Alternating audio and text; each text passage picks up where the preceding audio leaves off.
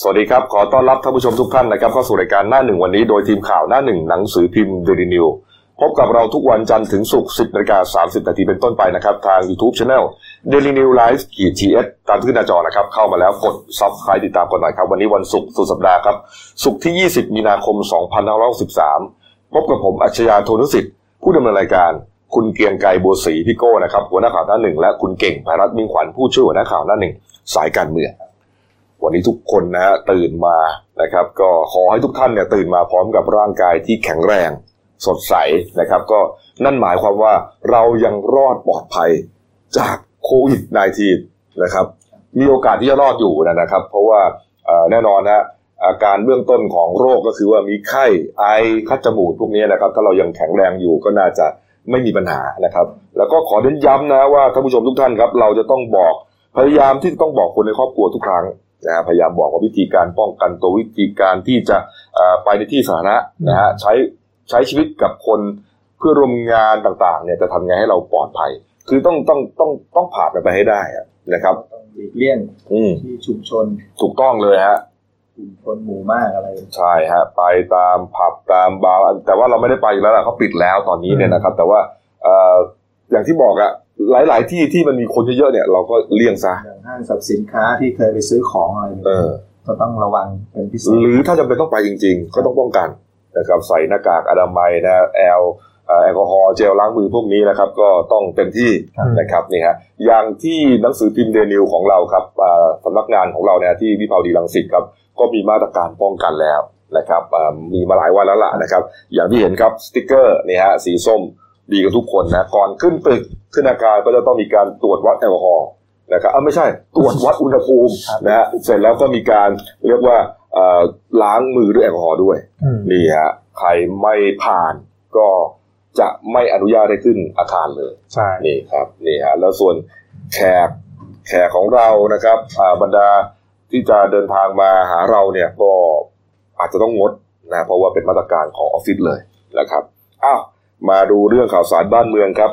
เมื่อคืนที่ผ่านมาครับสักตีหนึ่งที่ผ่านมานี่เองฮะเจ้าที่กรมวิทยาศาสตร์ ทหารบกครับเขาได้นำเจ้าที่ทหารนะครับ แล้วก็รถน้ำทหารเครื่องฉีดพ่นผสมสารฆ่าเชื้อต่างๆครับไปฉีดนะฮะบนพื้นนะครับ ตั้งแต่หน้าห้างเซ็นทรัลรามินทา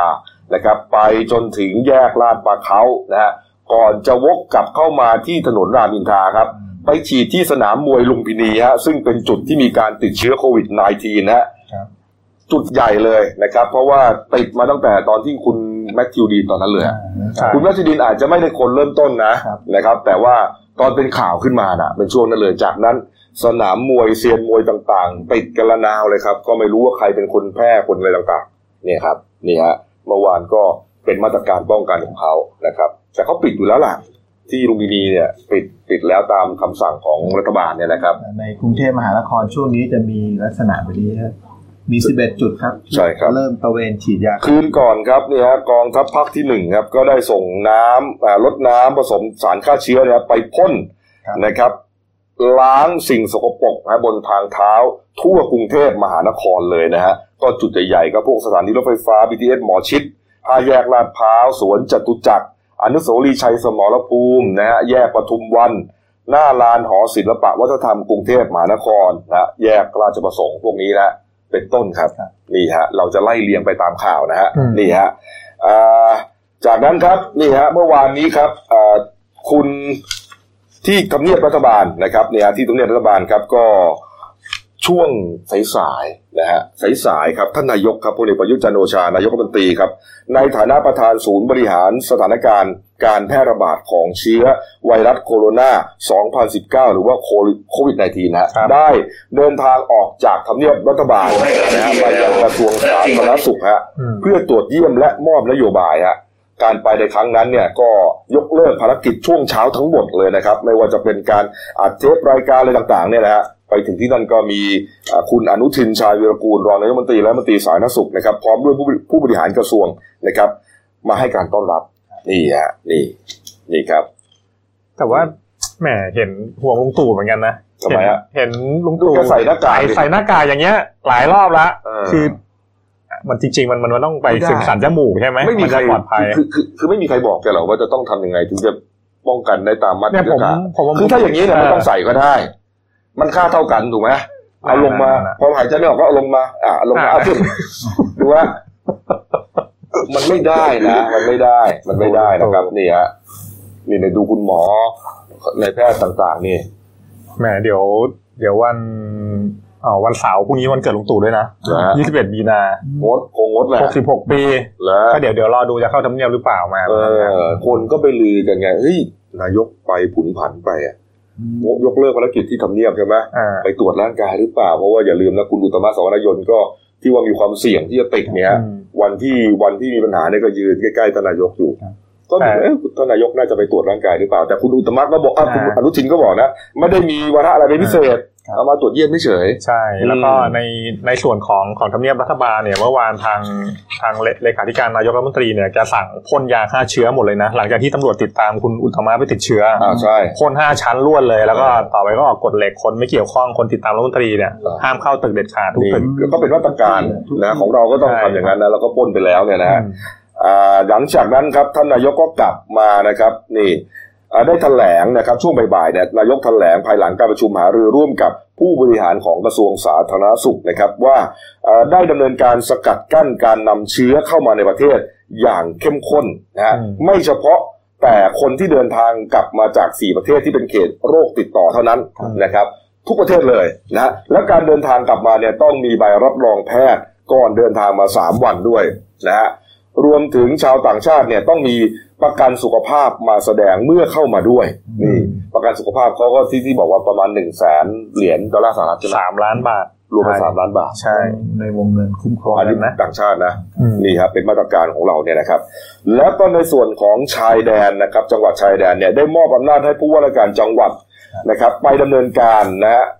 รวมถึงเอ่อคณะกรรมการโรคติดต่อจังหวัดด้วยนะครับ ถ้าคุยกันแล้วเนี่ย เห็นสมควรอย่างไรก็ให้ประกาศไปตามนั้น เพราะว่ารัฐบาลเนี่ยได้ประกาศมาตรการไปแล้วนะครับ มาตรการใหญ่ของประเทศไปแล้ว แล้วก็ให้อำนาจกับฝ่ายปกครอง กระทรวงมหาดไทยกรุงเทพมหานคร จังหวัดทุกจังหวัดไปดำเนินการกำหนดมาตรการเพิ่มเติมที่เหมาะสมแต่ละพื้นที่ว่าจะทำอย่างไรถึงจะปลอดภัยนี่อย่างบางจังหวัดเนี่ยเขาก็เริ่มปิดแล้วกรุงเทพมหานครปริมณฑลครับ ปิดสถานบริการ 14 วันนะครับ ส่วนจังหวัดอื่นๆก็แล้วแต่ ใช่นี่ฮะก็ในในส่วนของของชายแดนเนี่ยเมื่อวานท่านนายกก็บอกว่าก็เป็นอำนาจผู้ว่าตามกฎหมายอ่าโรคติดต่อมาตราสามสิบห้านะครับ ก็อย่าค่าโทษนะ แต่แต่ว่าจริงๆ ในในส่วนของเรื่องชายแดนเนี่ยถึงแม้เราไม่ปิดเนี่ย แต่ว่าประเทศเพื่อนบ้านเนี่ยเขาก็เริ่มทยอยปิดแล้วนะอย่างอืมอย่างวันเนี้ยตอนช่วงเช้าเนี่ยลาวอืมเนี่ยคราวเนี้ยหนึ่งเนี่ยลาวลาวเนี่ยปิดปิดด่านครับปิดด่านละ ปิดด่านทั่วประเทศสองเนี่ยก็คือว่างดออกวีซ่างดออกบัตรผ่านแดน แล้วก็ในส่วนคนลาวที่เดินทางเข้าประเทศเนี่ยถ้าเกิดมาจากประเทศกลุ่มเสี่ยงเนี่ยที่มีการแพร่เชื้อเนี่ยเขาก็ต้องกักตัว14วันเหมือนบ้านเรานั่นแหละอืมถ้าเข้าไปใช่นี่ฮะอันนั้นก็พูดถึงว่าเป็นจังหวัดชายแดนนะครับอืมแต่ว่าจังหวัดที่ไม่ได้ติดชายแดนเนี่ยครับก็ต้องมีมาตรการการมีการรวมกลุ่มของคนหมู่มากอะไรต่างๆ ก็มันก็เสี่ยงทางนั้นนะฮะอืมก็เห็นหลายจังหวัดนะครับมีการประกาศโดยผู้ว่าราชการจังหวัดนะครับว่าให้ปิด สถานบันเทิงทำด้วยกันต่างๆ โรงภาพยนตร์ต่างๆนะฮะก็ดำเนิน เรียกว่าแต่ละจังหวัดก็ทยอยกันปิดกันแล้วกันท่านนายกขู่นะครับบอกว่าอ่าจะต้องรายงานผลการดำเนินงานทุกวันมาให้ทราบนะผ่านมาตามขั้นตอนนะฮะถ้าอ่าผู้ว่าการจังหวัดจังหวัดไหนทำไม่ได้ ก็จะสั่งย้ายทันทีฮะอืมนี่มีการขู่ด้วยนี่ครับ คุณอนุทินครับก็แถลงหลังจากนายกแถลงเลยนะครับแถลงต่อเลยนะครับ บอกว่ากระทรวงสาธารณสุขก็ พร้อมนะครับในการรับมือนะครับอืมขาดแต่ความร่วมมือของประชาชนครับนะครับ เพราะว่าประชาชนบางส่วนก็ให้ความร่วมมือนะครับ บางส่วนก็ยังทำตัวเป็นเรียกว่าอ่าทองไม่รู้ร้อนอะนะไปอยู่ในที่เสี่ยงแล้วก็ยังไม่กักตัวอะไรประมาณนี้นะในความหมายของคุณอนุทินนะนะฮะก็ขอความร่วมมือกันแล้วกัน แล้วก็อ่าแกพูดมาโต้ขึ้นมาอันหนึ่งนะครับ บอกว่า กินร้อนช้อนปูต่างคนต่างอยู่ห่างปูสองเมตร เออเอ๊ะต่อไปเราเราต้องระยะห่างไหมเนี่ยพี่กบก็นั่นน่ะสิหมายหมายถึงเราต้องถอยกล้องออกไปใช่ไหมแล้วก็เอาโต๊ะมาต่อ หรือว่าไงมันมันยังไงมันจะทำยังไงได้เนี่ยผมก็งงๆแล้วเนี่ย เออเนี่ยครับ นี่อะในส่วนของที่มีคนเสนอให้ปิดประเทศ 21 วันเนี่ยนะครับ คุณอนุทินก็บอกว่าเป็นมาตรการที่ดีนะเพเพ ราะว่าหลายประเทศเขาก็ทำอยู่นะครับ แต่ว่าเอ่อการตัดสินใจเนี่ยก็ต้องอยู่ที่รัฐบาลก็คือที่ท่านนายกนั่นแหละนะครับนี่ฮะคืออ่าคือคือประเด็นปิดประเทศเนี่ยสถานการณ์ตอนนี้จริงๆเนี่ยคือจริง ๆ มันไม่ปิดมันมันก็คล้าย ๆ ว่ามันจะปิดนะอืมเพราะว่าคอรมอเนี่ยอย่าลืมเพิ่งออกกฎเหล็กมาหนึ่งเนี่ยอ่าคนที่จะเดินทางเข้าไทยเนี่ยโอเคอย่างเมื่อกี้แหละมันต้องมีใบรับรองแพทย์ครับสามวัน 72ชั่วโมง3วันด้วย ห้ามเกิน2ต้องมีประกันสุขภาพ3เนี่ยกักตัว14วันอืมติดตามผ่านแอปพลิเคชัน มันมันก็จะจะเพิ่มขั้นตอนยุ่งยากมานะเออในการในการเข้าประเทศ แล้วก็น้อยมากที่จะมีใครมาเที่ยวกันอะ ไม่มีใครมีอารมณ์เที่ยวตอนนี้หรอกแต่ใช่ที่ระบบบอกว่าจะกักตัว14วันไปเนี่ยครับจากประเทศกลุ่มเสี่ยงใช่ เราก็ยังไม่รู้ว่าอย่างต่างชาติเข้ามาเนี่ยเออผมก็ยังไม่เห็นทางรัฐบาล ระบุว่าต่างชาติชุดเนี้ยอ่าถูกกัก 14 วันก็ยังไม่เห็นสถานที่นะเหรอว่าไปกักที่ไหนอะใช่อืม คือคือจริง ๆ อย่างนี้ คือว่าถ้าเกิดมันปิดประเทศเลย คือโอเคแหละมันมันถ้าเกิดมันป้องกันได้มันก็โอเค แต่ถ้าเกิดมันป้องกันไม่ได้นี่ผลเสียมันเยอะเหมือนกันนะเพราะว่าอย่าลืมว่าเราเรามันพึ่งพาตัวเองไม่ได้ร้อยเปอร์เซ็นต์ของบางอย่างมันต้องนำเข้าด้วยไงก็ใช่ไงส่งออกนำเข้าอีกคราวนี้โอ้ยิ่งเละเทะเข้าไปใหญ่เลย ก็ต้องตัดสินใจดีๆก็เอามาแต่สินค้าไม่ได้เหรอใช่ไหมไม่แน่ใจคนต้องมามาทางเรือไงอืมใช่ไหมเออเอา เอาละครับมีอีกประเด็นหนึ่งครับประเด็นใหญ่ครับ เมื่อวานนี้มีการแถลงข่าวตัวเลขล่าสุดนะพี่โก้ครับอืมก็เป็นทางอ่ากรมควบคุมโรคครับทางนายแพทย์สุวรรณชัย วัฒนายิ่งเจริญชัยก็แถลงประจำวันของวันที่เมื่อวานก็วันที่ 19 นะครับครับ ก็ยอดล่าสุดอ่าผู้ติดเชื้อรายใหม่ของประเทศไทยเนี่ย มีทั้งหมด 60 รายอืมก็แบ่งยังแบ่งได้เป็น 2 กลุ่มใหญ่ก็คือกลุ่มที่มีประวัติผู้ป่วยหรือสถหรือไปที่สถานที่พบผู้ป่วยก่อนหนั้นเนี่ย ทั้งหมด อืม10 10 43รายอืมแล้วก็อีกกลุ่มหนึ่งก็เป็นผู้ป่วยละหน้าใหม่เลยเนี่ย17ราย แบ่งเป็นสองกลุ่ม แบ่งเป็น2กลุ่มก็คือรวม60รายครับทีนี้เรามาดูว่าไอ้กลุ่มที่43รายเนี่ยครับก็ยังเป็นกลุ่มเดิมอืมกลุ่มที่ไปสนามมวยนั่นไงสนามมวยลุมพินีครับ กลุ่มสถานบันเทิงที่ทองหล่อครับอย่างกลุ่มสนามมวยลุมพินีเนี่ยที่ติดเชื้อเพิ่มเนี่ยก็เป็นอย่างผู้ดูแลค่ายมวยเจ้าหน้าที่สนาม แล้วก็ส่วนในสถานบันเทิงเนี่ยโอ้โหคราวนี้ยาวเลยครับทั้งดีเจพนักงานทำความสะอาด พ่อครัวพนักงานเสิร์ฟครับพิธีกรแคชเชียร์คนเที่ยวอืมรวมไปถึงแฟนคนเที่ยวที่ไปที่สถานบันเทิงที่ย่านทองหล่ออือมก็กลับมาติดแฟนไปเนี่ยโอ้โห คราวนี้ก็ติดยาวเลยครับอืมแล้วก็กลุ่มที่สามก็คือกลุ่มที่อ่าไปอ่าร่วมพิธีทางศาสนาที่มาเลเซียครับ ห้ารายอืมก็เบ็ดเสร็จอ่ากลุ่มพวกหน้าเก่าเนี่ยสี่สิบสามรายอืมส่วนผู้ติดเชื้อรายใหม่สิบเจ็ดรายนี่ก็คือเป็นเดินทางมาจากประเทศกลุ่มเสี่ยงแทบทั้งสิ้นเลยนะครับครับก็คือมาจากอ่ามีทั้งหมดอ่าอย่างเก้ารายเนี่ยมาจากไต้หวัน ฝรั่งเศส อังกฤษ อินเดียอืมอิตาลีมาเลเซีย กัมพูชาเป็นต้นเนี่ยครับอืมนอกนอกจากนี้ก็ยังมีกลุ่มกลุ่มผู้ที่ใกล้ชิดชาวต่างชาติอีกสามรายครับ ก็คือเป็น ครูพี่เลี้ยงพนักงานเคาน์เตอร์เช็คอิน แล้วก็มีเพื่อนต่างชาติมาอาศัยในคอนโด นี่ก็คือเป็นชุดใหม่เลยสิบเจ็ดรายครับเบ็ดเสร็จเมื่อวานรวมทั้งหมดหกสิบรายครับที่ติดเชื้อรายใหม่นี่ฮะอ่ายอดรวมผู้ติดเชื้อนะครับ ก็ไปแล้วครับ ในไทยนะ272 รายด้วยกันนะครับ มีผู้เสียชีวิตหนึ่งนะครับครับเท่าเดิมนะฮะแล้วก็รักษาแล้ว 42 ราย นี่ครับ นี่ เอาละครับอะมาอีกประเด็นหนึ่งนะครับ อันนี้ก็ประเด็นที่น่าสนใจเหมือนกันนะฮะเมื่อหลังจากที่ท่านนายกนะครับ ไปอ่าที่กระทรวงแล้วนะครับ ก็กลับมาที่ทำเนียบรัฐบาลอืมนะครับ กลับมาที่ทำเนียบรัฐบาลนะฮะแล้วก็มีการแถลงข่าวอีกรอบหนึ่งครับตอนสักสี่โมงเย็นได้นะครับ ก็ท่านนายกนะครับ ครั้งนี้นี่ก็เรียกบรรดาอาจารย์หมอต่างๆนะครับ เข้ามาคุยกันอีกรอบหนึ่งนะฮะก็มีทั้งคุณหมอปิยะสกลสกลสัตยาธรอดีตรัฐมนตรี สาธารณสุขนะครับนะฮะคุณหมอสุขุมการจนพิมายปลัดกระทรวงครับอ่านายแพทย์สุวรรณชัย วัฒนายิ่งเจริญชัย อธิบดีกรมควบคุมโรคครับอ่าแพทย์หญิงสมศรีเผ่าสวัสดิ์นายกแพทยสภานะครับ แล้วก็อีกหลายท่านเลยเป็นคณะบดีคณะแพทยศาสตร์นะครับ ที่รามาที่สิริราชจุฬาต่างๆนะคุณหมออิทธพรคณะเจริญเลขาธิการแพทยสภาที่เมื่อวานนี้ไม่ได้มาออกรายการเราอะเพราะว่าติดภารกิจด่วนจริงๆเนี่ยนะครับ ก็ เมื่อวานนี้ก็เรียกประชุมกันอีกรอบหนึ่งนะฮะเพื่อหารือนะครับพร้อมกับนำเสนอผลการศึกษานะครับข้อเสนอแนะเชิงนโยบายต่างๆ ต่อการรับมือการระบาดของโควิด -19 นี่แหละนี่ฮะแต่มีประเด็นหนึ่งที่น่าสนใจนะครับนี่ฮะคุณหมอ นิธิพัฒน์เจียนรกุลนะครับนายกสมาคมอุระเวชแห่งประเทศไทย ในพระบรมราชูปถัมภ์เขาให้ข้อมูล น่าสนใจแล้วก็น่ากลัวนะคุณเก่งฮะสมาคมอุระเวทนี้ก็คือสมาคมแพทย์โรคทรวงอกนั่นแหละอ๋อถ้าเกิดแปลเป็นภาษาไทยง่ายครับๆก็จริงๆ คุณหมอท่านก็มาคำนวณอะนะครับ ก็คือคำถามสำคัญตอนตอนนี้คือว่าคนคนเขาอยากอยากรู้ว่าท้ายสุดเนี่ยเราจะต้องอยู่กับโควิด -19 เนี่ย ไปอีกนานเท่าไหร่อืมก็คือสรุปว่าท่านก็คำนวณแล้วแหละว่านู่นนี่นั่นเนี่ยตั้งสมมติฐานว่าคนติดเชื้อคนหนึ่งเนี่ย มันจะสามารถแพร่เชื้อให้คนรอบข้างเนี่ยได้1.6คน เพราะฉะนั้นเนี่ยถ้าเกิด จากการคำนวณเนี่ยตั้งแต่เดือนเมษายนปี 2563 เนี่ยถึงมีนาคมเนี่ย 2564 เนี่ยระยะเวลา 12 เดือนนับจากเนี้ยก็จะมีผู้ติดเชื้อโควิดในไทยเนี่ยประมาณ 1 ล้าน 1 แสนคนอืมแล้วก็ในจำนวนนี้ก็จะเป็นคนที่แข็งแรงเนี่ยมีอาการน้อยเนี่ย 80%นะครับ แล้วก็อีก 20%เนี่ยก็จะมีอาการป่วย แล้วก็ก็ก็จะแบ่งเป็นสัดสัดส่วนนะก็อย่างอย่างที่ว่าถ้าเกิดคนสูงอายุ คนมีภูมิต้านทานต่ำหรือว่าคนมีโรคแทรกซ้อนเนี่ยก็อาจจะต้องดูแลตัวเองมากๆหน่อย อืมอืมเนี่ยฮะนี่ครับ ก็แล้วก็ในส่วนของคุณอุตตม สาวนายนครับรัฐมนตรีคลังนะครับ ที่มีความเสี่ยง เพราะว่าตำรวจติดตามเนี่ย ติดเชื้อเนี่ยนะครับนะฮะแล้วก็แกก็ไปตรวจแล้วก็ล่าสุดนะครับ มีรายงานว่า ไม่ติดนะครับ ผลออกมาเป็นลบนะครับ แต่ว่าคุณอุตตมก็ยืนยันนะครับ ว่าจะกักตัวเองต่อไป 14 วันนะครับ ตามมาตรฐานนะมาตรการป้องกันเนี่ยนะครับ อยู่ในระยะเวลาการฟักเชื้ออยู่อืมตอนในระยะเวลา 14 วัน ตอนนี้คุณอุตตมก็ทำงานผ่าน video conference ไปก่อนอยู่ที่บ้านประชุมกับเกี่ยวเกี่ยวกับเรื่องวางแนวทางเศรษฐกิจอะนะครับ หลังหลังจากนี้ว่าจะ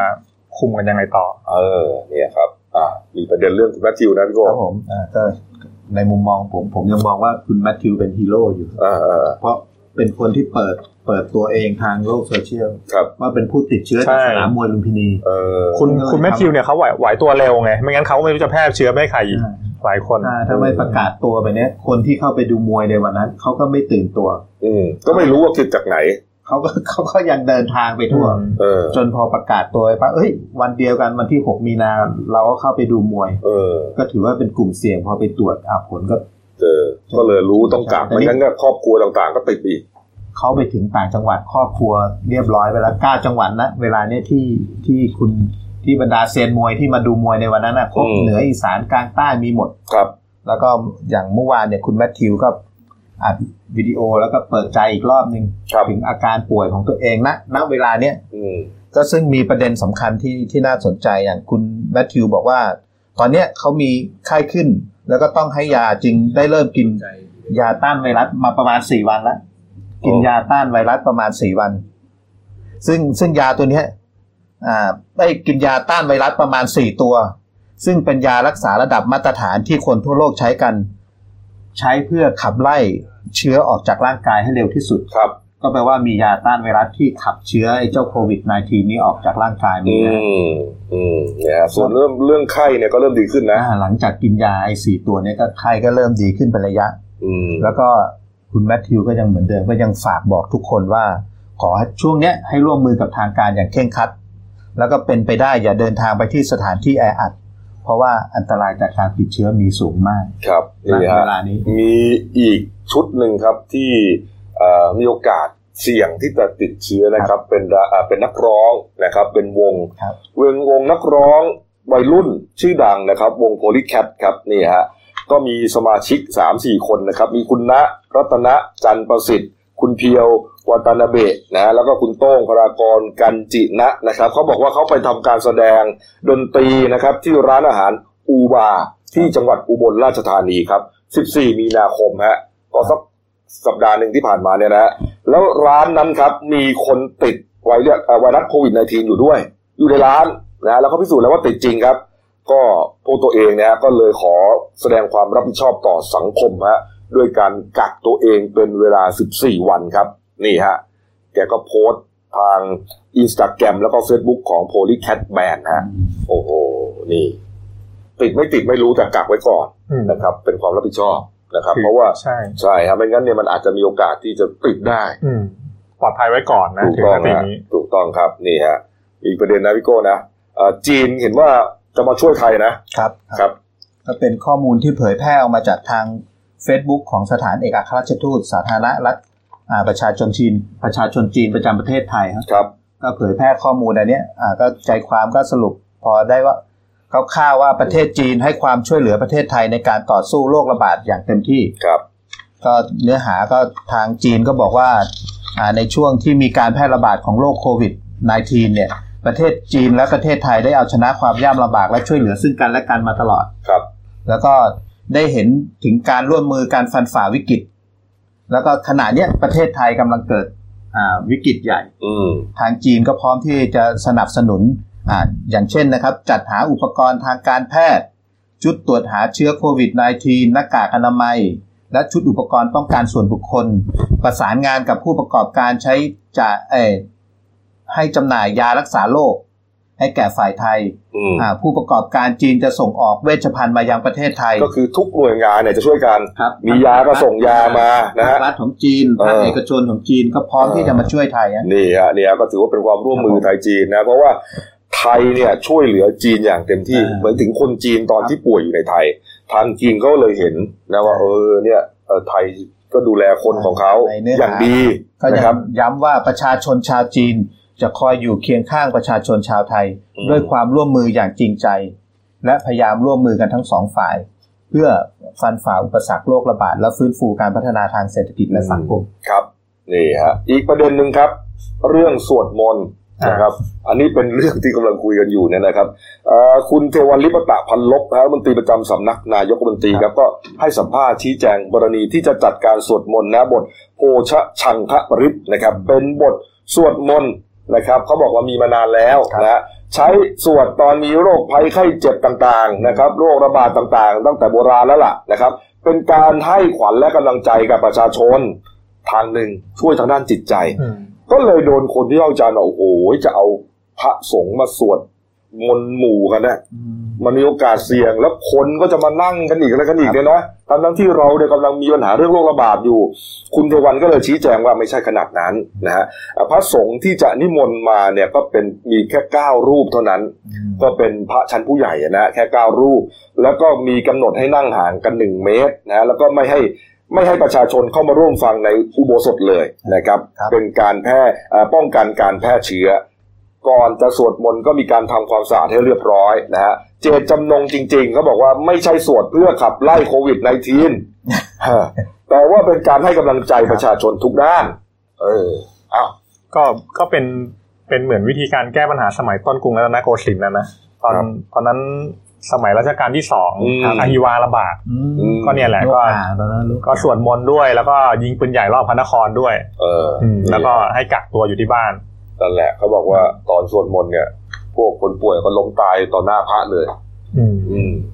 โอ้โหครับก็ปลุกขวัญกำลังใจทุกคนกำลังใจครับนะครับอ้าวมีกลุ่มอีกกลุ่มหนึ่งนะครับ ที่ติดเชื้อนะครับนี่ฮะก็อ่า ทางพันตำรเอกประสาทพรศรีสุขโขนะครับผู้กำกับการสพบางแก้ว จังหวัดสมุทรปราการนะครับเขาทำหนังสือนะครับไปถึงนายแพทย์ใหญ่โรงพยาบาลตำรวจนะครับ เรื่องขอส่งตัวข้าราชการตำรวจ ไปตรวจเชื้อไวรัสโควิด -19 ฮะหลังจากมีรายงานว่ามีดาบตำรวจคนหนึ่งในสังกัดเนี่ยนะครับ ไปติด ชื้อนะฮะน่าจะมาจากสนามมวยเดียวกันกับคุณนัทธีดีนั่นแหละไอ้วันวันนั้นเลยเนี่ยนะฮะแล้วก็มาทำงานใกล้ชิดกับตำรวจที่โรงพักเนี่ย ก็เลยขอส่งตัวตำรวจ 15 นายครับ เป็นตำรวจ 14 นาย แล้วก็เป็นลูกจ้างรายวันอีกหนึ่งคนเนี่ยนะฮะไปตรวจที่โรงพยาบาลตำรวจครับจะติดไม่ติดแต่ยลุ้นระทึกกันอยู่ฮะทุกทุกสาขาอาชีพอืมอย่างคือของตำอืม ของตำรวจนี่ประมาณสี่หน่วยนะครับ ที่ครัผบมดูข่าวมาครับหน่วยแรกก็คือสำนักงานตรวจคนเข้าเมืองครับที่ที่เป็นตำรวจรายแรกเลยครับอืมส่วนรายหน่วยที่สองก็คือสืบสวนนครบาลครับก็คือชุดที่ไปอ่าติดตามของอ่าคุณตามะครับอ่าส่วนที่สามก็คือสืบสืบสวนเตาปูน โอ้ตะปูนก็เมื่อวานก่อนนี่เองไปดูมวย อันนั้นที่สนามนนทบุรีครับจังหวัดนนทบุรีอะแล้วก็ติดเหมือนกันครับอันนะคนี้รับก็คือนี่ล่าสุดก็คือบางแก้วครับพอบางแก้วสมุทรปราอืการมนี่ฮะเอามาอีกเรื่องหนึ่งครับ เป็นเฟซบุ๊กมาจากฉันคือความวัคซีนความรักฆ่าบาดทะยักอารมณ์นะฮะเขาเผยแพร่คลิปเนี้ยแล้วก็บรรยายไว้บางทีครับบอกว่าเอ่อเวลา 17นาฬิกาที่บขสสระบุรีครับ มีผู้หญิงคนจีนคนหนึ่งนั่งรถจากกรุงเทพนะฮะมาลง สระบุรีครับ ระหว่างนั่งบนรถบขสก็มีการถุยน้ำลาย ถุยน้ำลายแล้วก็เอามือเนี่ยมาถูตามเสื้อผ้าตัวเอง แล้วก็ขยับเปลี่ยนที่นั่งไปหลายตำแหน่ง เพราะว่ารถมันว่างนะฮะก็เลยเหมือนกับว่าเฮ้ยพยายามจะทำการแพร่เชื้อหรือเปล่า คนปกติเขาไม่ทำอย่างนี้ฮะจะมาถุยน้ำลายใส่มือแล้วก็นั่งไปนั่งมาถูไปถูมาฮะรถนี่ฮะโอ้อันตรายมากนะเนี่ยอ่า เราก็ไม่เคยเห็นก็คือ คือเห็นเฉพาะคลิปที่เคยเห็นในจีนอะอ่า ที่เหมือนถุยในลิฟต์อะไรต่างๆเนี่ยนะอันนี้เรื่องจริงนะครับ นี่ครับนี่ฮะเผยแพร่จริงๆฮะอันตรายมากพอรถไปจอดท่าครับ ก็มีผู้หญิงที่อยู่บนรถเนี่ยเขาก็พยายามแจ้งเจ้าหน้าที่ให้มาสอบถามว่าแล้วก็มีการโวยวายกันเฮ้ยคุณทำอะไรเลยแต่มันพูดกันไม่ได้ไงก็เลยเรียกเจ้าที่สาธารณสุขเข้ามารับตัวไปตรวจหาโควิด -19 ครับ แล้วก็เอ่อผู้หญิงคนนี้ไม่ยอมไปเลยนะ บอกว่าจะกลับจีนแล้วอีกสองวันครับ แต่เจ้าที่ไทยไม่ยอมมาถูกล็อกตัวไปเลยครับ นี่ อันนี้ต้องรอผลตรวจไหมเนี่ยครับ เดี๋ยวต้องรอดิ เดี๋ยววันวันเนี้ยตอนบ่ายโมงเนี่ยเดี๋ยวเดี๋ยวทางสิริราชเนี่ยเดี๋ยวเขาจะแถลงเกี่ยวเคสนี้เกี่ยวนะเกี่ยวเกี่ยวกับเคสเนี่ยคนเนี้ยแหละเหรอใช่ เออทำไมต้องทำอย่างนั้นวะเนี่ยเออดูฮะอืมอะไอเชื้อโรคนี้มันก็ไม่เลือกนะครับอ่ารวยจนนะครับนี่ฮะมีรายงานครับสำนักพระราชวังโมนาโกนะครับ ระบุว่าเจ้าชายอัลแบร์ที่สองครับกษัตริย์แห่งราชรัฐโมนาโกนะครับ พระชนพรรษา 62พรรษาครับ ทรงตรวจพบว่าพระองค์ติดเชื้อโควิด -19 ครับ ตอนนี้รับการรักษาอยู่ที่โรงพยาบาลปรินเซสเกรดนะฮะ แต่ว่าเบื้องต้นเนี่ยอาการไม่เป็นที่น่าวิตกนะฮะ ยังทรงงานจากที่ประทับในพระราชวังได้ฮะ แต่ว่าก็จะต้องเออกักตัวนะฮะกักพระองค์เนี่ยตามมาตรฐานอืมนี่นี่ครับ ไปดูอีกที่หนึ่งครับ อิตาลีครับ อิตาลีนี่เป็นเรื่องที่เอ่อน่า เรียกว่าขนลุกขนพองมากนะครับ เพราะว่ามีรายงานนะครับว่าเมื่อวานนี้วันเดียวนะครับนี่ฮะมีผู้เสียชีวิตวันเดียวครับ 427 คนครับในรอบ 24 ชั่วโมงครับ เพิ่มขึ้น 14เปอร์เซ็นต์ฮะทำให้มียอดสะสมเนี่ย 3,405 รายแล้วครับแซงจีนไปแล้วครับ จีนเนี่ยมียอดคนตายนะครับ 3,245 ราย แต่อิตาลีแซงไปแล้วครับ3,004ครับโอ้โหหนักมากครับนี่ฮะแล้วก็วันเดียวครับ มีการพบผู้ป่วยรายใหม่ 5,322 คนนะวันเดียวพบผู้ป่วย 5,000 กว่าคนนะเพิ่มขึ้น 15%ภายใน 24 ชั่วโมงนะทำให้ผู้ป่วยสะสมตอนนี้ครับ อิตาลีครับสะสมละ41,035 คน ครับ ตายครับ 3,405 คน แต่ก็รักษาหายแต่ก็ยอดก็ยังน้อยอยู่นะน้อย4,440 คนนะ เรียกว่าแซงทะลุประเทศจีนแซงจีนไปแล้วยคอรัดบผู้เสียชีวิต ใช่ฮะ แล้วมันปัญหามันก็คือว่าไปเทียบกับจีนเนี่ยไม่ได้ เทียบอัตราส่วนเพราะจีนเนี่ย มีประชากรพันสองพันสี่ร้อยล้านคนนะฮะตายไปตายไปสามพันสองนะ ประมาณนะกลมๆอิตาลีมีแค่หกสิบล้านคนนะ ตายไปสามพันสี่แล้วอืมเทียบกันไม่ได้เลยครับ อัตราส่วนนะเรียกว่าตอนนี้อิตาลีหนักสุดฮะมันเลยมีภาพมาฮะเป็นภาพที่น่าเศร้ามากนี่ฮะเป็นภาพรถบรรทุกของทหารนะสิบห้าคัน จอดเรียงกันอยู่ครับ แล้วก็มีนายทหาร50คนนะมาช่วยลำเลียงย้ายศพของผู้เสียชีวิต จากโควิด -19 เนี่ย70ศพฮะขนจากเมืองแบกาโมครับ ไปเผาตามเมืองใกล้เคียงครับ เพราะว่าเอ่อศพ ล้นสุสานนะเพราะว่าสุสานที่เป็นสุสานสำหรับเอ่อจัดการเรื่องศพเนี่ยครับเขาดำเนินการได้แค่วันละ25ร่างเท่านั้นทำให้ศพผู้เสียชีวิตที่เกินมาครับ ต้องถูกจัดการโดยรัฐเท่านั้นฮะครอบครัวและญาติพี่น้องเนี่ยไม่สามารถเข้าใกล้ศพ หรือนำไปประกอบพิธีชาปนกิจได้เองเลยฮะเพื่อป้องกันโรคระบาดฮะโอ้ก็โหก็ยืนดูได้ห่างๆสะเทือนใจนะใช่คือไม่สามารถประกอบพิธีได้อะปกติต้องมีพิธีใช่ไหมใช่แล้วที่นั้นก็เป็นคาทอลิกเนี่ยเขาก็ต้องฝัง ครับ อันนี้เผาต้องเผาทิ้งอย่างเดียวฮะฆ่าเชื้ออืมนี่ โอ้โหอะมาดูยอดสรุปเลยแล้วกันนะครับปิดท้ายฮะ สรุปรวมนะครับ ทั้งโลกนะฮะตอนนี้มีผู้ติดเชื้อแล้วครับสองแสนสี่หมื่นสองพันเจ็ดร้อยแปดรายตายไปเกือบหมื่นแล้วฮะเก้าพันกว่าครับเก้าพันแปดนะรักษาหายก็ประมาณแปดหมื่นสี่ครับครับใกล้เคียงกันมาทุกทีมันเป็นเรื่องที่วิกฤตทั่วโลก ใช่ไม่ไม่ใช่เฉพาะในประเทศไทยใช่ครับทั่วยังโลกครับเลอะเทอะอยู่ยังแยะอยู่เลยฮะตอนนี้เนี่ยนะฮะอืมเออ มีประเด็นของคุณศักดิ์สยามนะพี่โก้นิดนึงนะครับผมอ๋อก็อ่าเห็นว่าวันนี้ทางคุณศักดิ์สยามชิดชอบนะครับ รัฐมนตรีว่าการกระทรวงคมนาคมครับ ก็จะเตรียมเหมือนว่าออกประกาศ ก็คือตอนนี้กำลังจะไปหารือกับกรมการขนส่งครับ เพื่อเตรียมจะออกประกาศกำหนดให้ประชาชนที่จะเดินทางด้วยระบบรถสาธารณะ อืมไม่ว่าจะเป็นรถไฟฟ้า รถบขสรถเมย์ขสมกครับ อืมทำไมต้องใส่หน้ากากอนามัยทุกคน โอ้โห เราจะหาจากไหนเนี่ยกำลังหาเรือตอนนี้ อย่างอะคุณเก่งหาว่าแล้วจะหาหน้ากากที่ไหน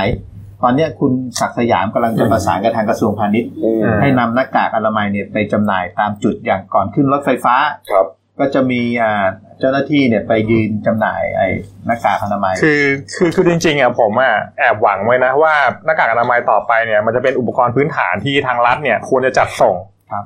ให้ถึงที่บ้านเลย ไม่ต้องไปต่อคิวซื้อไงเออมันควรจะเป็นอย่างนี้ไงครับไม่ต้องไปต่อคิวตากแดดตากลมและและอย่างที่ทางเจ้าสัวซีพีกำลังเร่งสร้างโรงงานเออไม่รู้ไปถึงไหนแล้วนะที่ว่าอยู่แถวพระประแดงหรืออะไรนนี้จะมาแจกฟรีเขาคงขายแล้วมั้งเหรอครับอ๋อไม่นะตอนตอนแรกเนี่ย จะมาแจกนะอืมแจกฟรีนะแจกให้เอ่อบุคลากรทางการแพทย์เนี่ยอ่าเออเนี่ยฮะตอนนั้นที่หากันไม่ได้อะอืมนะครับ ตอนนี้ก็ยังหาไม่ได้อยู่ก็ถือก็ถือว่าเป็นของเราก็เริ่มคุมเข้มขึ้นเรื่อยครับๆอย่างของจีน ไม่ไม่ใช่ขึ้นรถสาธารณะเดินออกมาจากนอกบ้านต้องใส่หน้ากากอืมที่ตอนนั้นมีโดรนโดนตามตัวเลยอืมใครไม่ใส่หน้ากากเดินออกมาจากบ้าน แจ้งเจ้าหน้าที่จับเลยครับอืมเนี่ยฮะ อ้าวไปอีกเรื่องหนึ่งครับ เรื่องหน้ากากพูดถึงหน้ากากแล้วนะฮะมาเลยครับเอ่อบรรดาพ่อค้าแม่ค้าออนไลน์ต่างๆนะครับ ที่ลักลอบเอาหน้ากากไปขายนะฮะแล้วก็ขายในราคาที่แพงเลยนะครับกล่องหนึ่งปกติก็เท่าไหร่อะคุณเก่งห้าสิบชิ้นเท่าไหร่นะเขาขายเท่าไหร่ โอ้โหชิ้นละสิบปกติอะร้อยปกติยี่สิบห้าปกบาทติอะปกติไม่ไม่รู้เหมือนกันนะเออเราก็ไม่ค่อยเคยซื้อขนาดนั้นเนอะประมาณร้อยยี่สิบเหรอบาทไปขายเจ็ดแปดร้อยพันก็มีนะครับ แล้วก็ขายกันเหนือกระเริกนะฮะจากสองบาทห้าสิบขยับไปสิบห้าบาท ชิ้นละ แต่มันเป็นกล่องไงกล่องกล่องเจ็ดแปดร้อยนะผมก็เห็นเรื่อยๆเนยนะฮะปรากฏว่าเอาจริงแล้วครับเมื่อวานนี้ครับศาลสั่งจำคุกนะฮะไม่รอลงอาญาบรรดาพ่อค้าแม่ค้าที่ลักลอบ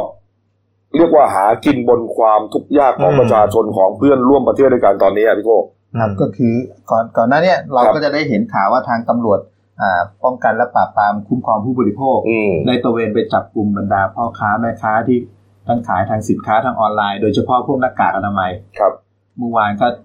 ชุดแรกเจ็ดเจ็ดละเจ็ดคดีที่เอาส่งขึ้นศาลเลยครับอืมที่ศาลอาญาแล้วก็เบื้องต้นเนี่ยศาลก็ตัดสินเลยครับ อย่างจำคุกทั้งหมดห้าคนห้าคดี อีกสองคดีนี้โทษจำคุกให้รอการกำหนดโทษครับ อย่างไอ้ไอ้คดีแรกเนี่ยที่โดนเนี่ย คือขายหน้ากากอนามัยทั้งหมดสี่พันชิ้น ครับ ถูกจับกุมได้เนี่ยอืมศาลจำสั่งจำคุกสามปีครับ แล้วก็ลดโทษให้กึ่งหนึ่งก็คือหนึ่งปีหกเดือน ครับ แต่ลดโทษนี่ให้เข้าคุกเลยครับ โอ้โหไม่รอลงอาญาครับ โอ้โหอันนี้สี่พันชิ้นครับ อ่า ส่วนรายที่สองนี่อ่า ก็โดนจำคุกสองปี ลดโทษกึ่งหนึ่ง คงจำคุกไว้หนึ่งปี อันนี้ขายหน้ากากอนามัยถูกจับได้ทั้งหมดเจ็ดร้อยห้าสิบชิ้น ส่วนรายที่สามนี่ขายร้อยี่สิบห้าชิ้น รายที่สี่นี่ร้อยห้าสิบชิ้น รายที่ห้าก็ร้อยห้าสิบชิ้น ถูกพิพากษาจำคุกหนึ่งปีอืมลดโทษให้กึ่งหนึ่งคงจำคุก คงจำคุกไว้ ทั้งจำเลยทั้งสามคนนะครับหกเดือนหกเดือนครับ อืมอ่า แล้วก็ส่วนที่รายที่หกที่เจ็ดนี่ ถือว่าน้อยหน่อย จับกลุ่มได้อ่าห้าสิบชิ้นมอีกคนหนึ่งจับกลุ่มได้แปดชิ้นศาลสั่งจำคุกคนละหนึ่งปีครับ ลดโทษให้กึ่งหนึ่งแต่โทษจำคุกนี่อ่า ให้รอการกำหนดโทษไว้ อ่า อืมรอการลงโทษสองครับผปีมสองปีนะครับอันนี้คือชุดแรกอืมเจ็ดลายครับ แต่ยังมีอีกยังมีอีกที่ว่าอยู่ในระหว่างการทำสำนวนอยู่ครับ ก็มีทั้งที่ติดคุกเลย แล้วก็รอการลงโทษครับนะที่ติดคุกเลยก็คงยื่นขอประกันตัวนั่นแหละครับก็ไปสู้ต่อกันแล้วกันนี่ฮะแค่อันนี้คือแค่สี่พันชิ้นนะครับศาลบอกไงอืมนะฮะในคำพิพากษาเนี่ยบอกว่าเอ่อรู้อยู่แล้วว่าประเทศกำลังขาดแคลนเออนะครับนะฮะแล้วมาทำอย่างนี้เนี่ยอืมถือว่าเป็นการเรียกว่าซ้ำเติมซ้ำเติมคนไทยด้วยกันครับนะครับเนี่ย ต้องลงโทษให้เกิดลาบใช่นี่ฮะต่อไปก็จะได้ไม่ต้องมีใครมากล้าทำอีกอืมแต่แต่ว่าไอ้ไอ้ไอ้กระบวนการปราบปรามเนี่ยมันต้องทั้งระบบไงโอเคในในส่วนผู้ค้ารายย่อยเนี่ยย่อยนี่ถือว่าเป็นรายย่อยศาลท่านลงแรงเนี่ยก็เพื่อประโยชน์สาธารณะในในภาพภาพรวมครับแต่ว่าในในภาพใหญ่ในกระบวนการลงหัวมันจริงๆ จับกลุ่มตำรวจก็ต้องไปกระชากออกมาให้ได้เหมือนกัน แล้วก็อย่าลืมบรรดานั่นน่ะที่กำลังล่ากันอยู่เนี่ยอืมในกระทรวงพาณิชย์อะไรต่าง ๆ เนี่ย อันนั้นน่ะล็อตบิ๊กเบิ้มอะอ่าไปถึงไหนแล้วก็ไม่รู้ไอ้คุณบอยอะไรนั่นน่ะไอ้เสือบอยอะเหมือนคุณเก่งพูดได้เลยครับ อย่างสี่พันชิ้นเนี่ยอืมตำรวจต้องไปสอบสวนให้สุด คุณไปรับมาจากที่ไหนเออรับมาราคาเท่าไหร่เอ้ยแล้วเสียบอยเขาไม่โดนเหรอวะเนี่ยคดีอะเงียบไปเลยนะไอ้นี่ฮะแปดชิ้นห้าชิ้นอะไรสิบร้อยชิ้นอะไรเนี่ยครับร้อยห้าสิบชิ้นร้อยยี่สิบชิ้นโอ้ยนั่นประกาศขายกันแบบครับต้องแล้วมีทุกอย่างที่มันจะต้องขายอะมีพวกโอ้มีบอดเงินเข้าเป็นสิบล้านยี่สิบล้าน มีคลิปด้วยอะไรด้วยเยอะแยะหมดไม่โดนเลยนะผู้ค้ารายย่อยโดนขนาดนี้ฮะโอ้โหนี่ถ้าไม่โดนเลยนะถือว่า โอ้โห ไม่อยากจะพูดเลยนะว่าอืมว่า เออคนไทยมันก็คงเป็นอย่างนี้จริงๆนะมาตรฐานการนี่นี่ทั้งหมดยอมรับสารภาพนะครับอืมแล้วก็อยากจะให้นำเนี่ย เหมือนว่าอยากให้คนั่ดีนชัดจบเร็วๆนั่แล้นวชัดเจนมากนะนั่นน่ะ เพื่อให้เอาหน้ากากอนามัยไปไปมอบให้กับผู้ผู้ต้องการอีกเออโอ้ยตอนตอนนี้ของกลางนายกสั่งกระจายหมดเรียบร้อยแล้วไม่เหรอฮะไม่รอคดีถึงที่สุดเออถ้าเกิดแพ้ก็เดี๋ยวเดี๋ยวก็ไปคืนทีหลัง เออเนี่ยมันต้องใช้คอะดีนี้พร้อมที่มอบให้เลยฮะมอบให้หน่วยงานรัฐเลย มันมันไม่ทันแล้วก็ดำเนินคดีอาญาไปทำผิดนะครับอ้าวเรื่องหน้ากากอะไรต่างๆเนี่ยเมื่อวานมีประเด็นทางโซเชียลมีเดียนะครับ มีการเผยแพร่ภาพบอกว่าเอ่อบรรดาไปรษณีย์ไทยนะครับ แล้วก็ขนส่งเอกชนต่างๆนะหลายบริษัทนะฮะ อะไรอะ Kerry Flash J&T Express อะไรพวกนี้นะ มีการติดป้ายนะครับ บอกว่าห้ามส่งเด็ดขาดอ๋อนะฮะก็จะเป็นพวกเอ่อเจลแอลกอฮอล์น้ำยาแอลกอฮอล์นะครับหน้ากากอนามัยนะครับ ห้ามส่งโอ้อ๋อที่แชร์กันว่าแชร์กันเลยฮะหลายบริษัทเลยนะครับ เยอะเลยนะงดรับส่งพัสดุต่างๆนะครับ คนก็เลยตกใจกันทีแรกเนี่ยก็เข้าใจว่าอ๋อก็เป็นเพื่อเพื่อที่จะดัดหลังพ่อค้าแม่ค้าออนไลน์พวกนี้ไงใช่ไหมฮะว่าเอ่อ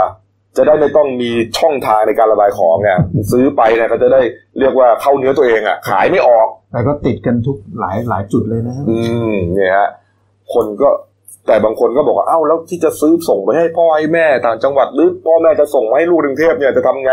ใช่ไหมอ่าก็เลยมีการชี้แจงครับ เมื่อเมื่อสักซึ่งช่วงเช้าเนี่ยฮะอ่า เป็นไอจีของคุณพุทธิพงศ์บุญกันครับรัฐมนตรีดีอีครับก็ชี้แจงนะครับ บอกว่ายืนยันนะครับว่าอ่าบรรดาหน้ากากอนามัย น้ำยาแอลกอฮอล์เจลต่างๆนะครับ สามารถส่ง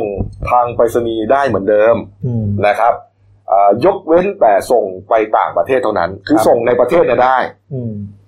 ต่างประเทศห้ามอ๋อเพราะเพราะว่าห้ามนำออกเนี่ยห้ามใช่ห้ามส่งออกนะฮะแต่ก็ยกเว้นว่าถ้าเป็นหน้ากากผ้าเนี่ย ก็ส่งออกได้อืมนะฮะผ้าไม่เกี่ยวครับนะฮะผ้าเขาก็ตัดเย็บด้วยผ้าปกติอืมนะครับ แล้วอย่างวันนี้จะมีไปติดตามสถานที่เพราะว่าไม่ไม่ไม่เออไม่ว่าห้ามส่งออก ใช่เพราะว่ามันติดกันนี้คนก็เข้าใจว่าห้ามห้ามรับห้ามส่งกันหมดใช่ไหมเออก็คงมีคำสั่งไปแล้วแหละว่าส่งได้ตามปกตินะครับยกเว้นส่งต่างประเทศไม่ได้อืมเท่านั้นแค่นั้นแหละครับนะครับนี่อ้าวมาดูการ์ตูนขาประจำของคุณขวดนะครับ ก็เป็นเรื่องนี้แหละโควิด -19 นะฮะตอนนี้ฮะอะผมช่องแรกนะ เรามีประชาธิปไตยในแบบของเราเอง บัตรเขย่งองค์กรไม่ค่อยมีอิสระสวลากตั้งช่องสองเราก็มีมาตรฐานควบคุมโรคในแบบของเราเอง อันนี้ยังเฟสสองจุดเก้าอยู่อะแต่ว่าฮะเชื้อโรคเต็มประเทศเลยตั้งแต่ตัวเผื่อล้ำไปลาวไปอะไรด้วยนะล้ำออกอ่าวไทยล้ำล้ำออกอ่าวไทยกันน้ำมันด้วยนะนี่ฮะอ่าแต่ยังเป็นเฟสสองอยู่อ่าเออนี่ฮะแต่เขาก็ชี้แจงแล้วอืมว่าเอ่อ มันดูจากการเอ่อหาต้นตอหาที่มาของการแพร่เชื้ออมแต่ตอนนี้ยังรู้อยู่ว่ามาจากไหนไงอืมเออถ้าไม่รู้เลยเนี่ยโอ้เอ้ยเราไม่รู้ว่าติดจากไหนเนี่ย เราก็ไม่ได้ไปพื้นที่เสี่ยงด้วยเนี่ย อันเนี้ยน่ากลัวแล้วนะฮะเพราะว่ามันเหมือนแพร่ไปจนจนควบคุมลำบากแล้วอืมอะแต่ช่องสามครับเนี่ย แล้วเราก็มีวิธีการรับมือกับเชื้อโรคในแบบของเราเองครับนี่ฮะคุณลุงนั่งก็เพียบเลย สวดมนต์ไล่โควิดอื มนี่ผูกขวัญกำลังใจครับ เออ ก็จริง ๆ ผมผมกำลังมองมองว่าตอนตอนนี้ทางทางลุงตู่เนี่ย รู้แล้วแหละว่ามันลบมันมันชนะโควิดไม่ได้ สิ่งประเด็นประเด็นของเขาตอนนี้คือเขากำลังหน่วงเวลาอยู่อืมหน่วงเวลาให้มันระบาดช้าที่สุดเพื่อเตรียมเตียงรอวัคซีนอะไรก็ว่าไปอะนะแล้วก็ให้เกิดความเสียหายน้อยที่สุดอืมหน่วงเวลาอย่างเดียวตอนนี้ครับแต่ณเวลานี้มันเหมือนพึ่งแตกลังครับใช่อืมถ้าเอาแผนที่ประเทศไทยมาอืมมากระจายเป็นหมุดโอ้โหยี่สิบกว่าจังหวัดแล้วครับครับ จากกรุงเทพเป็นศูนย์กลางนี่มันเหมือนกระจายเป็นดาวเทียมไปแล้วครับใช่อันตรายจริงๆนะครับอืมครับอะเราก็ต้องอยู่ด้วยความระมัดระวังเนี่ยนะครับ ไม่รู้จะทำยังไงแล้วล่ะนะครับอะพักครู่เดียวครับกลับมาช่วงหน้าในเรื่องการบ้านการเมืองก็จะเป็นเรื่องของอะไรนี่แหละหน้ากากเรื่องโควิดอะไรเนี่ยนะฮะเยอะไปหมดนะครับ แล้วก็มีตั้งกรรมการสอบนายกอบตที่ลบบุรีครับ ปั้มสาวใต้บังคับบัญชาครับนี่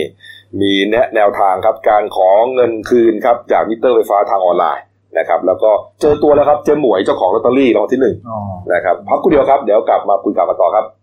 เราจะก้าวผ่านไปด้วยกัน No COVID 19 อาการติดเชื้อจากไวรัสโควิด -19 ที่สังเกตได้ง่าย ๆ ด้วยตัวเอง มีดังนี้ มีไข้เจ็บคอ ไอแห้งๆ ไม่มีเรี่ยวแรง และหายใจเหนื่อยหอบ อาจพบอาการปอดบวมอักเสบร่วมด้วย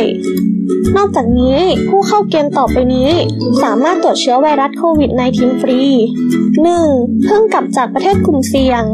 2. มีอาการผิดปกติที่ระบบทางเดินหายใจ 3. มีไข้มากกว่า 37.5 องศาเซลเซียส 4. มีอาการไอ มีน้ำมูก เจ็บคอ หอบเหนื่อย ปอดอักเสบอย่างไม่ทราบสาเหตุ 5. มีประวัติใกล้ชิดหรือสัมผัสกับผู้ติดเชื้อ และ 6. ทำอาชีพที่ต้องพบปะชาวต่างชาติจำนวนมาก เราจะก้าวผ่านไปด้วยกัน No COVID 19กับพวกเรา YouTube Daily New Life ขีด th เรากลับมาแล้วครับช่วงสองของรายการหน้าหนึ่งวันนี้ครับ ล่าสุดเลยครับ เมื่อกี้นี่เองครับตอนเราพักเบรกไปครับ มีรายงานจากกระทรวงสาธารณสุขฮะอืมแถลงข่าวแล้วครับ อัปเดตนะครับ ยอดผู้ติดเชื้อในไทยเพิ่มขึ้นแล้วครับนะฮะ ภายใน24 ชั่วโมงเมื่อเมื่อสักครู่นี้เรารายงานว่าเพิ่มเท่าไหร่นะเท่าไหร่60 ใช่ไหมครับเมื่อวานหกสิบเออวันนี้เพิ่มอีก 50แล้วครับแถลงเมื่อกี้นี่เองฮะอีก 50 ครับ ยอดรวมเป็น 322 คนแล้วครับก็อย่างที่พี่โกบอกไงแล้วจะไม่หยุดด้วยนะเออมันกระจายไปเรื่อยนะเนี่ยวันหนึ่งมันจะมาถึงเราหรือเปล่าเนี่ยก็คือเหมือนพอไปอยู่จังหวัดนี้ก็เป็นพื้นที่เสี่ยงนะครับ อืมนะครับอะมาดูเรื่องการบ้านการเมืองหน่อยนะครับ เมื่อวานนี้เอาประเด็นของอ่าคุณ เสรีพิสุทธิ์ก่อนนะคุณเก่งนะครับเมื่อวานนี้ครับคุณโอภาสอานมิสลีครับเป็นผู้ช่วยสสของพลตำรวจเอกเสรีพิสุทธิ์เตมียเวทครับหัวหน้าพักเสรีรวมไทยครับ เข้าไปแจ้งความว่าคุณศิระเจนจาคะสสกรุงเทพมหานครพลังประชารัฐพยายามฆ่าครับ คือคืออย่างนี้คือเรื่องของเรื่องเนี่ยคือคือวันวันก่อนครับวันก่อนเนี่ยมันมีประชุมกรรมาธิการปปชอืมแล้วก็อ่าคุณศิระเนี่ยแกก็เข้าไปประชุมด้วย เออเออแกแกก็อยู่ระหว่างตรวจโควิดด้วยตอนนั้น แกก็เข้าไปประชุม เออแล้วตอนเข้าไปประชุมเนี่ย มีที่นั่งอยู่ก็ไม่นั่งนะเออไปขอนั่งใกล้ประธานนั่งใกล้เสร็จถอดหน้ากากคุยอีกอะคุณเสรีพิสุทธิ์พยายามกลับไปนั่งที่กลับไปนั่งที่ แล้วคุณศิระก็ยอมที่ไหนล่ะเออใช่ก็ก็เมื่อวานทางทางคุณโอภาสเนี่ยก็ก็เลยจริง ๆ ก็ไปลงบันทึกประจำวันนั่นแหละ ก็ไปลงบันทึกประจำวันไว้ก่อนเพราะว่าแกแกก็กลัวที่บ้านแกก็มีลูกลูกเล็กเด็กแดงก็เยอะแกแกก็บอกก็กลัวถ้าเกิด คุณศิระติดเชื้อขึ้นมาเนี่ย ก็อาจจะเข้าข่ายพยายามฆ่าได้ ก็เลย มาลงบันทึกประจำวันไว้ก่อน ก็คือในในในชั้นเนี้ยก็คือยังไม่ได้มีเจตนาดำเนินคดีอาญาอะไรหรอกอืมเออต้องมาลงไว้ก่อนอืมนะประเด็นการเมืองอื่นครับคุณเก่งเชิญเลย ประเด็นอื่น ๆ จริง ๆ วันนี้ทางคุณชวนหลีกภัยนะครับ ก็อ่า นัดประชุมประธานกรรมธิการ 35 คณะของสภาเนี่ยแหละเพื่อครับเพื่อจะมาคุยกันว่าสรุปว่าจะเอายังไงไอ้เรื่องการประชุมประชุมอะไรเนี่ยก็คือครับเบื้องต้นเนี่ยเขามีแนวคิดแล้วแหละว่าเขาจะประชุมผ่านระบบ video conference อืมอืมก็เพื่อจะลดการแบบพบปะสังสรรค์กันในที่อืมสภานะครับ ก็เดี๋ยว วันนี้เดี๋ยวรอสรุปผลประชุมนะ แล้วก็ที่เหลือที่เหลือฝ่ายค้านเนี่ยก็ยังยังขอ จะยืนยันจะเปิดประชุมวิสามัญอยู่ครับนะครับ แต่แต่ว่าเบื้องเบื้องต้นเนี่ยก็ยังไม่ได้เสียงตอบรับจากทางสสฝ่ายรัฐบาลกับสวเท่าไหร่นะอืมอืมคือคือก็เข้าใจนะ แต่ว่าเอ่อทางรัฐบาลเขาก็ทำงานอยู่อะนะอืมอันนั้นน่ะมันโดยตรงนะพูดถึงนะเออเป็นมาตรการที่เกี่ยวกับ คือตอนเนี้ยอย่างอื่นเนี่ยยังไม่ต้องคิดอะไรหรอกมันต้องเอาโลกให้อยู่ก่อนนะฮะจะมาปัญหารือกันเรื่องการเมืองเกี่ยวกับแม้ว่าจะเป็นเรื่องของเรื่องของเอ่อโคไวรัส โควิดในทีก็ตามเนี่ย แต่มันก็ยังเป็นเรื่อง เป็นเป็นแถวสองแถวสามอะไอแถวแรกเนี่ย มันยังหนักหน่วงอยู่ไงเขายังเอาไม่อยู่นะฮะก็อย่าพึ่งเลยดีกว่า ใช่แล้วก็แล้วก็ในในส่วนเมื่อวานเนี่ยมันมีกระแสข่าวมาว่าทางข้าข้าราชการรัฐสภาเนี่ยเขามีโอกาสเสี่ยงติดเชื้อโควิด เพราะว่า ไปอบรมกับสำนักงานกฤษฎีกา แล้วก็ในในที่อบรมเนี่ยมันมีญาติของนายกออบจฉะเชิงเทราเอาอะไก่เออเข้าไปด้วยอืมแต่ว่าตอนตอนเนี้ยทางสำนักงานกฤษฎีกาตอนช่วงเช้าเนี่ยเขาชี้แจงมาแล้วว่าไอ้ไอ้ในการอบรมเนี่ยมันไม่ได้มีคนนอก ไม่ได้มีมีญาติเกี่ยวนายกอบจฉะเชิงเทราเข้ามาก็ให้สบายใจได้ในส่วนหนึ่งอืมอืมอืมแต่ว่าในในในอีกส่วนส่วนหนึ่งก็คือสายแสงครูสุสุภชัยโพสุครับ เมื่อวานท่านก็กักตัว 14 วันรองประธานสภาคนที่สองใช่ทำไมฮะกักตัว 14 วันเพราะว่าท่านท่านก็บอกว่าท่านก็ไปอยู่ใกล้กลุ่มเสี่ยงมา เพื่อรับผิดชอบต่อสังคมก็คือกักตัวไว้ก่อน ครึ่งเดือน เดี๋ยวเจอกันใหม่ รอบหน้าช่วงสงกรารอะสงกรารไม่มีแล้วไม่ได้หยุดมีด้วยอืมนะครับ แต่ก็ปิดสมัยประชุมพอดีอะอืมนะก็คงไม่มีภารกิจอะไรอ้าวการเมืองก็พอครับประมาณนะฮะการเมืองนี่เบาไปเลยนะอืมนะเอ้ามาดูเรื่อง อาชญากรรมเล็กๆน้อยๆหน่อยนะครับสักสองสามเรื่องนะครับ นี่เมื่อวานนี้ครับ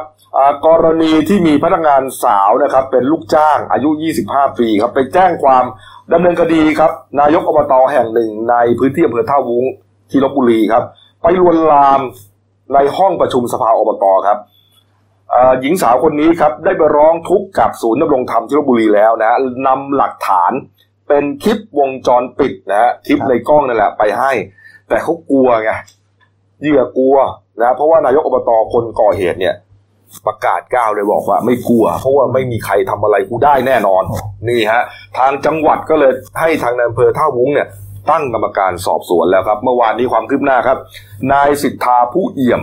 นายอำเภอท่าวุ้งที่ลบบุรีครับ เปิดเผยว่าได้ตั้งกรรมการสอบสวนเรื่องนี้แล้ว แต่ไม่ขอเปิดเผยว่ามีใครบ้าง และยืนยันว่าจะให้ความเป็นธรรมทั้งสองฝ่าย และจะต้องให้ทราบผลภายใน 14 วันตามระเบียบ อย่างไรก็ตามตอนนี้นายกอบตดังกล่าว ยังคงปฏิบัติงานตามปกติ ยังไม่มีการสั่งพักงานแต่อย่างใดครับครับโอ้โหสงสัยจะมีมีเรียกว่าอิทธิพลจริงๆนะเออจริงๆเรื่องขนาดนี้เนี่ยเขาต้องหยุดปฏิบัติหน้าที่นะครับ นี่นายนายอำเภอพูดเองเลย บอกว่าทำงานตามปกติ ส่วนเรื่องการเมืองดีก็ต้องเป็นเรื่องของตำรวจต่อไปครับนะฮะนี่ เออ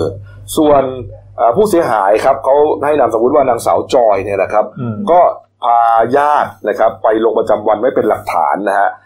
แล้วก็ให้ปากคำเพิ่มเติมครับ กรณีเอ่อที่ผู้ใกล้ชิดของนายกอบตเนี่ยมากล่าวหาว่าตัวเองเนี่ย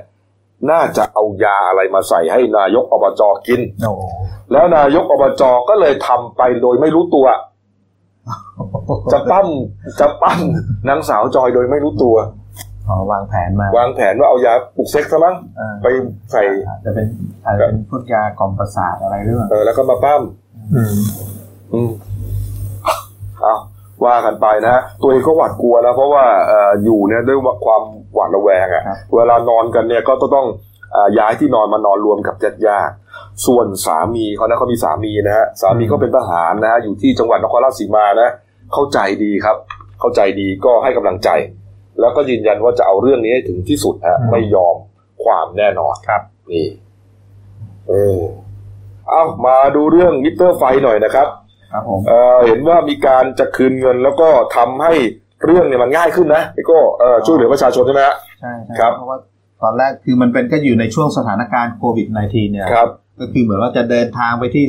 การไฟฟ้าเพื่อดำเนินการอะไรมันก็อาจจะวุ่นวาย ทีแรกเขาวางมาตรการไว้อย่างนั้นใช่ต้องไปเขียนแบบคำร้องเอาเอกสารมาใช่ไหมเป็นเอกสารเกี่ยวกับเอ่อทะเบียนบ้านครับผมนะครับ ทะเบียนผู้ใช้ใช้ไฟอะไรพวกเนี้ยนะใช่ไปยื่นคือคือทำแบบราชการเป๊ะอ่าแต่นี้ก็คือทั้งทั้งๆที่เงินเงินเรานะเนี่ยเอออะก็ก็คือปรับปรับรูปแบบให้ลงทางออนไลน์ได้ลงทะเบียนฮะอืมก็คือจะเริ่มประมาณวันที่ 25 มีนาเนี่ยครับ เพราะเมื่อวานทางอ่านายคมกริตตันตาวานิชครับ เป็นเลขาธิการสำนักงานคณะกรรมการกำกับกิจการพลังงานครับ ซึ่งเป็นโฆษกหรือว่าตัวย่อคือกกพก็ออกมาแถลงเรื่องหลักเกณฑ์การขอคืนเงินเนี่ยไอมิเตอร์ไฟฟ้าครับ ซึ่งจะมีผู้ขอคืนเงินนี่ประมาณ 23 ล้านรายทั่วประเทศ คือมีผู้ที่อยู่ในข่ายค่ะครับยอดจริงยอดวงเงินก็ประมาณ 3.3หมื่นล้านอืม แล้วก็ไอ้ช่วงนี้ก็คือหลายคนวิตกกังวลเรื่องโควิดอ่าทางกกพก็เลยอะปรับรูปแบบสามารถอ่าจะไปขอยื่นคืนเงินได้ทางอ่าเว็บไซต์อ๋อทางออนไลน์เลยอ่าทางออนไลน์หลายช่องทางครับผมเว็บไซต์ก็ได้นะครับอ่าแอปพลิเคชันก็ได้อ่าใช่นี่ก็คือก็มีสองแยกเป็นสองส่วนใหญ่ ๆ ก็ครับคือของการไฟฟ้าส่วนภูมิภาคอืมแล้วก็การไฟฟ้าส่วนนครหลวง นครสวรรค์นครหลวงอ่าก็คือในกรุงเทพมหานครครับ ก็คือจะเป็นลักษณะเดียวกันก็จะมีแอปของอ่ากฟภแอปของกฟนอืมหรือหรือ ถ้าถ้าสมมุติเราไม่รู้จักเว็บไซต์ไอ้เว็บไซต์ว่าคืออะไร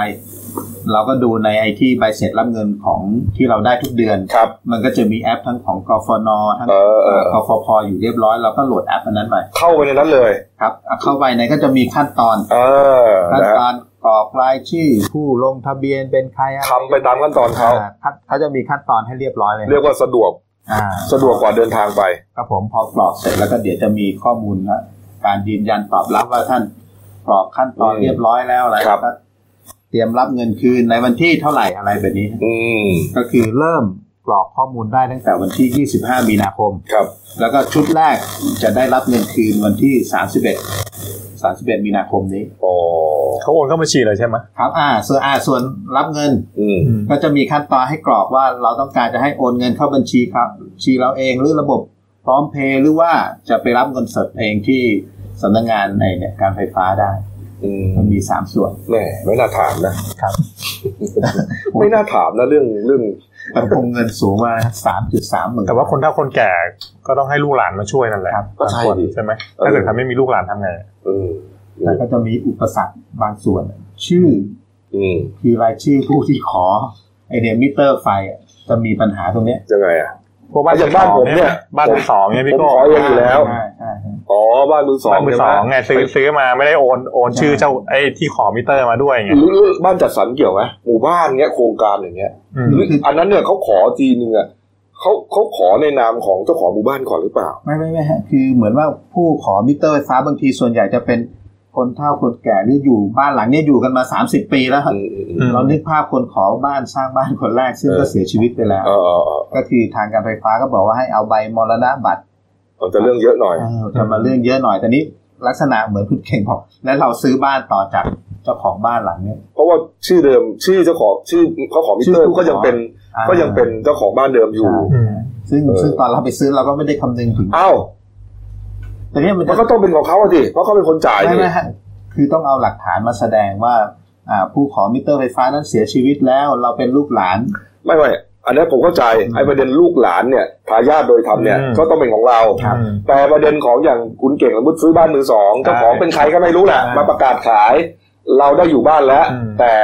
ไอ้มิเตอร์ ชื่อผู้ขอใช้ไฟเนี่ยเป็นของเขาอยู่อืมเขาคือเขาขอคืนเขาก็ต้องขอดิเพราะมันเป็นเงินเขาในการวางมัดจำใช่ไงเงินเงินเขาถูกไหมถูกคุณไม่ได้ไปขอได้ใช่ถูกไหมฮะถูกเออแล้วนี่คือรายละเอียดตรงเนี้ยคือว่ามันจะมีติดขัดตรงเนี้ยเยอะเขาหรือมันมีอาจจะมีบางคนที่ไม่ได้คิดเหมือนคุณเก่งไงเอ้ยมันเป็นบ้านเราเราก็ต้องเอาเอาต้องดิต้องดูดูตอนซื้อบ้านมามันซื้อไอ้ไอ้ ตกลงกันเรื่องเงินมัดจำมิเตอร์หรือเปล่าแต่มันคงไม่ไม่มีใครมายึดหรอกใช่ไหมเออเอเอออเออเออมิเตอร์ขอเรียบร้อยแล้วเราก็ไม่ได้ดูเออไฟมีแล้วเออไม่ใช่ไปโวยวายจะเอาเงินกับเขาด้วยนะเออเอาเอาปิดท้ายข่าวนี้เบาๆครับ หลังจากตามหาตัวอยู่นะครับลอตเตอรี่ที่ตกอยู่ตรงหน้าอ่าร้านสะดวกซื้อนะครับ ที่อุดรธานีครับสองแม่ลูกครับ นางมะยุลาสัมมะลี แล้วก็เด็กหญิงรัตนพรสัมมะลีครับนะฮะเก็บได้ เก็บได้ครับไม่รู้ทำยังไง จะไปให้ตำรวจก็ไม่รู้กฎหมายครับนะครับ ก็เลยเอาไปฝากไว้กับคุณเจรพัฒน์เวชกรรมมาผู้จัดการร้านสะดวกซื้อ ตลาดแม่ยุพินที่เอ่ออุดรธานีนั่นแหละ แล้วก็เป็นเรื่องเป็นราว เพราะว่าอ่าพลตำรวจตรีนันทชาติสุภมงคลผู้การอุดรธานีประกาศหาตัวไงใช่ประกาศหาใครเป็นเจ้าของลอตเตอรี่ เพราะมันถูกตอนเก็บได้เขาจะไม่รู้นะว่าถูกนะฮะพอถูกรู้ว่าถูกเนี่ยโอ้โห มันต้องหกล้านน่ะนะฮะก็เลยประกาศหาตัวว่าใครเป็นเจ้าของลอตเตอรี่ ก็มีคนแสดงตัวเป็นเจ้าของลอตเตอรี่ เรียกว่าเยอะแยะไปหมดครับ นี่ฮะเอ้ยเป็นของเราแน่ๆเลยทำตกไว้แน่ๆเลยฮะตำรวจก็เลยบอกว่าอ้าวไปหาหลักฐานมานะ ถ้าไม่มีหลักฐานมานะ เดี๋ยวจะโดนแล้วหาพิสูจน์ไม่ได้จะโดนคดีจะโดนคดีดำเนินคดีฐานแจ้งความเท็จบรรดาคนที่คิดว่าเป็นเจ้าของลอตเตอรี่ก็เลย ขอกลับไปบ้านก่อนนะฮะเออไปหาหลักฐานแป๊บนึงนะฮะเดี๋ยวมาใหม่ สุดท้ายก็ไม่เห็นมีใครมานะครับนะฮะและเขาก็ไม่ยอมหยุดครับตำรวจเขาก็พยายามหานะฮะไปไล่วงจรปิดทั้งที่ร้านนะครับ แล้วก็วงจรปิดที่เอ่อห้างนะครับเทสโก้โลตัสห่างกันไป 40 เมตรคือพยายามหาครับเอ่อสภาพแวดล้อมใกล้ๆเลย ไปเจอเลยครับ ไปเจอเลยว่าคนที่ทำหล่น เพราะมันเห็นชัดเจนนะฮะเจอตัวแล้วครับ ชื่อว่านางสาวสัสิธรอ่า แพทย์จันทานะครับแม่นามสกุลผิดหรือเปล่าไม่แน่ใจนะแพทย์จันทา หรือเจ๊หมวยนะครับ อายุ 41 ปี เป็นชาวอุดรธานีนั่นนะฮะอ่าเจ๊หมวยก็โอ้โหดีใจมากเลยนะฮะบอกว่าซื้อทุกงวดมาสองปีแล้ว ไอ้เลขสี่หกเนี่ย เป็นรถทะเบียนรถรถกระบะของเขานะครับ ที่ขอนแก่นเคยครับถูกให้โชคมาหลายงวดแล้ว ครั้งนี้ก็เอ่อ ซื้อเป็นปกติ แล้วก็ไปกดเงินที่ตู้ ATM จริง แล้วก็คงจะหล่นลงไปอืมจำไม่ได้นะฮะโอ้โห พอรู้ว่ามีคนเก็บคืนเนี่ย ดีใจมาก ต้องหกล้านอะ แล้วก็จะให้มอบรางวัลสีน้ำใจให้กับพลเมืองดีทุกคนด้วยโอ้แต่ไม่บอกจำนวนมาให้เท่าไหร่อืมครับอืมนี่ฮะอันนี้ไม่ใช่คนที่ไปขอรับใช่ไหมเป็นญาติพี่น้องเขาใช่ไหมหรือฝั่ไงงซ้ายน่าจะพลเมืองดีครับอ๋อลูกสาวอะไรเนี่ยนะ แม่ลูกแล้วก็อ่าพนักงานเซเว่นเออนี่ส่วนฝั่งขวานี่น่าจะเป็นอ่าเจ๊หมวยกับทางครอบครัวเออนี่ฮะอะก็เป็นเรื่องดีๆนะครับครับอะดูด้านหนึ่งสื่อพิมพ์นะครับ ไฟป่าพี่โก้ที่เอ่อห้วยตึงเท่านะที่เชียังใหม่นะ เยอะเลยนะครับ โอ้โห ก็ยังทำส่งผลกระทบให้ทางเชียงใหม่ตอนนี้มลพิษก็ยังสูงอยู่ครับค่าฝุ่นพิษยังสูงอยู่อืมโตโน่โตโน่ครับผมก็อ่าเมื่อวานวันแรกที่เริ่มว่ายน้ำระดมทุนครับอ่าช่วยสัตว์ทะเลก็คือระยะระยะระยะทางจะว่าย 82 กิโลเมตรโอ้โหอ่าจากสุราษฎร์ธานีข้ามไปทั้งหมด 13 เกาะไอ้12 เกาะอ่าเกาะสุดท้ายก็คือไปเกาะสมุยเหรอเขาใช้ว่ายน้ำอย่างเดียวเนี่ยนะว่ายน้เออพี่ตูนวิ่งใช่ไหมอืมเออคุณโตโน่ว่ายน้ำเลยำครับผมเอออ่า วางแผนไว้ทั้งหมดอ่า18 วันนะครับระดมทุนเงินบริจาคช่วยสัตว์ทะเลครับผมโอ้นะดีมากเลยครับอ้าวส่วนเรื่องสั้นของฉันนะครับเอ่อเรื่องที่ตีพิมพ์ลงหนังสือพิมพ์เดนิวฉบับนะครับวันเสาร์นะครับวันเสาร์ที่ 21 มีนาคมนะชื่อว่าเรื่องนิพพานน้อยครับ เขียนโดยคุณนิพากรแสงสว่างครับครับ นี่เรื่องราวจะเป็นไงแต่หาอ่านกันนะครับมีตีพิมพ์ตลอดทั้งปีทุกวันนะครับเอาละครับครบถ้วนนะครับฝากช่องด้วยครับ Dailynews Live ขีด TH นะครับเข้ามาแล้วกด subscribe กดไลค์กดแชร์กดกระดิ่งแจ้งเตือนครับมีรายการดีๆทั้งวันและทุกวัน วันนี้หมดเวลาครับลาไปก่อนครับสวัสดีครับ